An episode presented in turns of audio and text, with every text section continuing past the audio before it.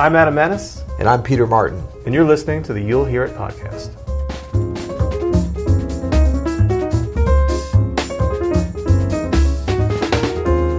Today we're going to talk about how to catch up as an adult student. Heinz 57 catch up or like how to get better even though you started late in life? Please Well, tell me it's Heinz 57 cuz a little bit of both might might go, but we're going to have to go to the tape on this one because we have a great voice question this week from Chris in Oh, cool. Atlanta. So let's hear what he has to say. Hi, guys. My name is Chris, and uh, I'm in Atlanta. I found your podcast a few weeks ago and have really enjoyed it, so I appreciate uh, you guys doing it.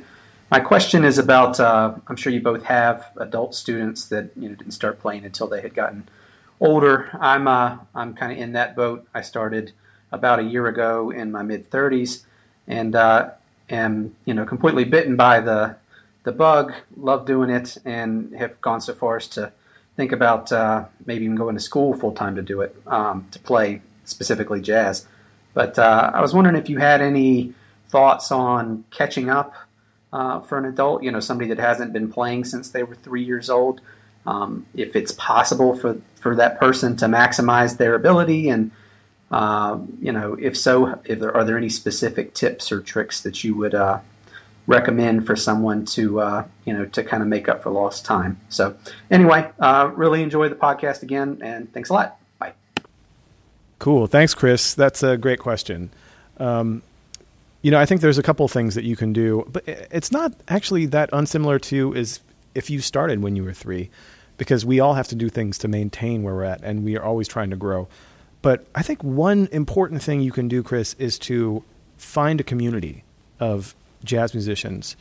Um, you know, that's what we have the luxury of when we're younger.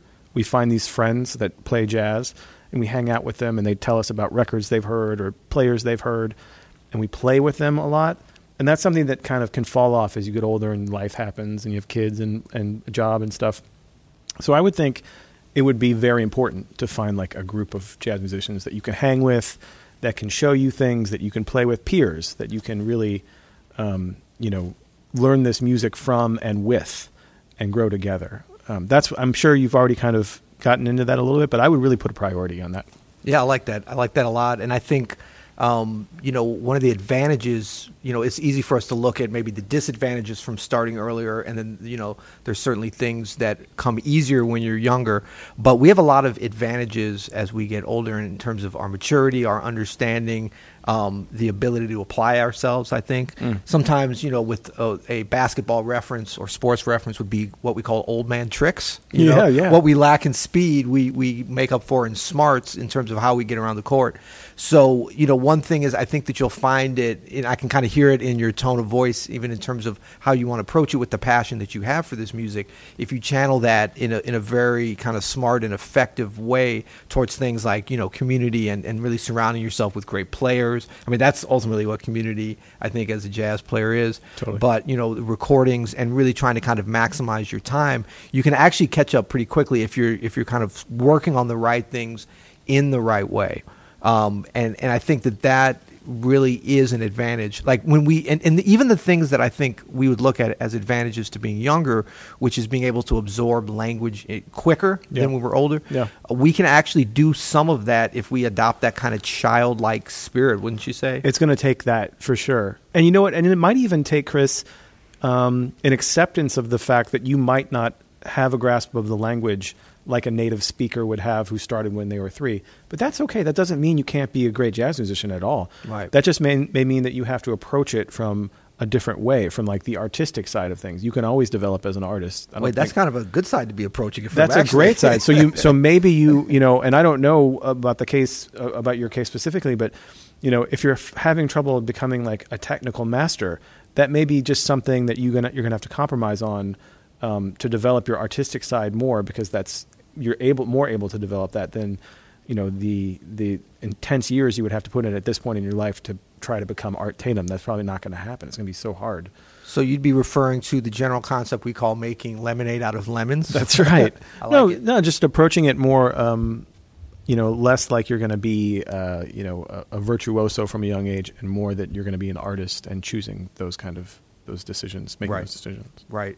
Yes, and I mean, there's you know, one thing that usually comes from a little bit of perspective and maturity uh, within this music, and just as an artist, and really as a person in general, I think is being able to, um, you know, really be able to curate what you're going to absorb, how you're going to absorb it, and when you're going to absorb. Now, that's something that's very young to do when you're young and ambitious and all that. And so you actually end up spending and wasting a lot of time and kind of drifting around. That's all part of the sort of young process. That's true. But the nice thing is later on, you might feel like in terms of the catching up, it, like, like I say, there can be a little bit of efficiencies there.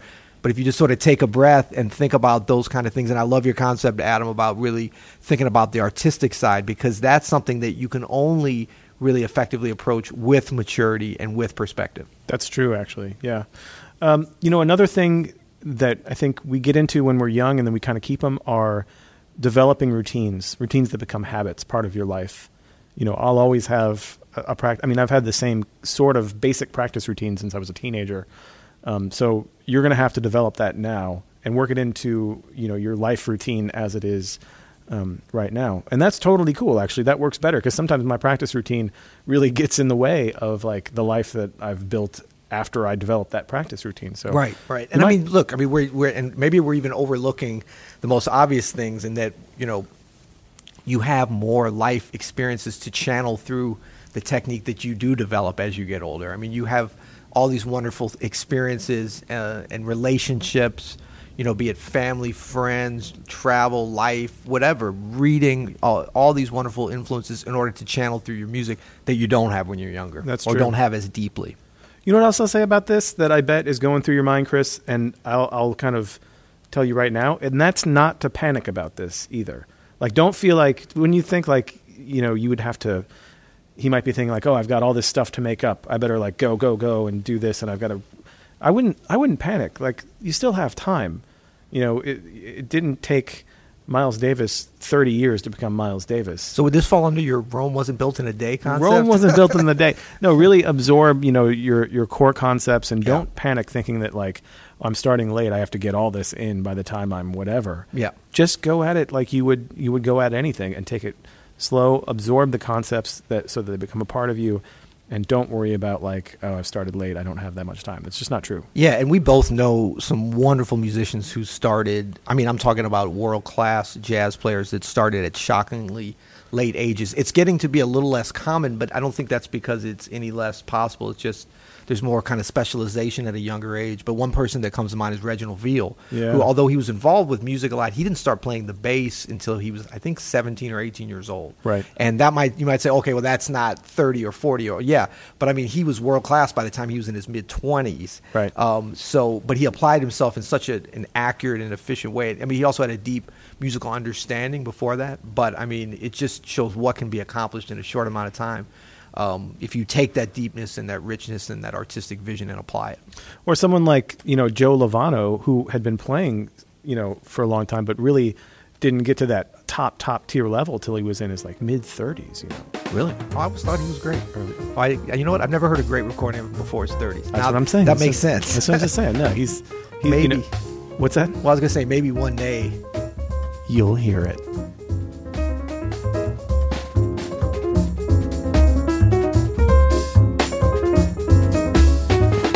Thanks for listening to this episode of the You'll Hear It podcast. you can go to you'llhearit.com to get more information, submit a question, or just say hello. Wait, you can do that? Absolutely. All right. And if you like what you heard, please leave a review and a rating below. Thanks.